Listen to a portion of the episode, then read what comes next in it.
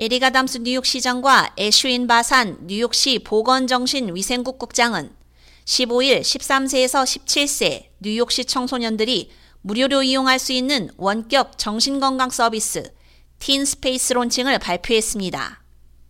이번 달에 시작하는 이 서비스는 온라인 치료 플랫폼인 Talkspace와 제휴해 만들어진 것으로 전화 및 화상통화, 문자 등을 통해 뉴욕시 청소년들을 면허가 있는 치료사와 연결해 줍니다.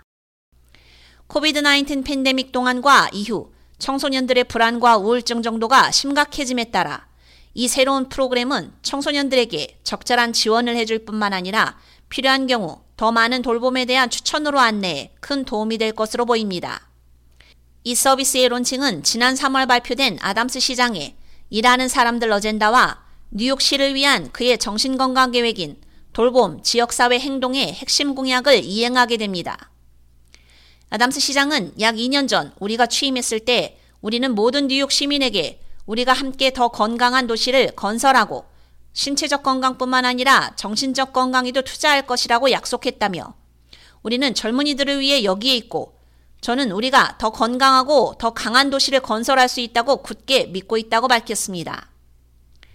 청소년들은 플랫폼에서 영상통화, 전화, 무제한 채팅을 통해 전문가와 교류할 수 있습니다. 만약 이보다 더 확장된 서비스가 필요하다면 추가적인 외부 자원도 참조할 수 있습니다. 시와 Talkspace는 뉴욕시 청소년들의 의견을 받아 서비스를 설계했으며 focus group을 소집해 그들의 정신건강 needs를 가장 잘 이해하고 플랫폼을 사용할 사람들에게 가능한 한 유용하고 반응이 좋은 플랫폼을 구축했습니다.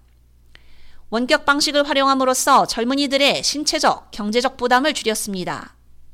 청소년 정신건강 문제가 뉴욕시뿐만 아니라 전국적으로 심각해지면서 틴스페이스 플랫폼이 등장하게 됐습니다.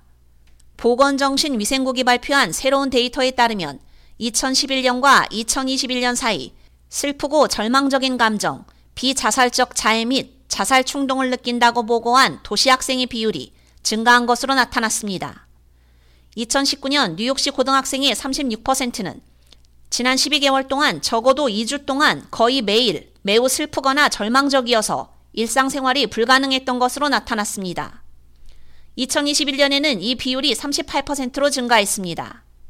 라틴계와 흑인 학생들이 백인 학생들보다 슬프거나 절망적이라고 느낄 가능성이 훨씬 더 높은 것으로 나타났습니다. 지난 10년 동안 청소년들 사이에서 자살 충동 비율이 증가했으며 2021년 뉴욕시 공립고등학생의 9.2%는 지난 12개월 동안 자살을 시도한 적이 있는 것으로 보고됐습니다. K-Radio 유지연입니다.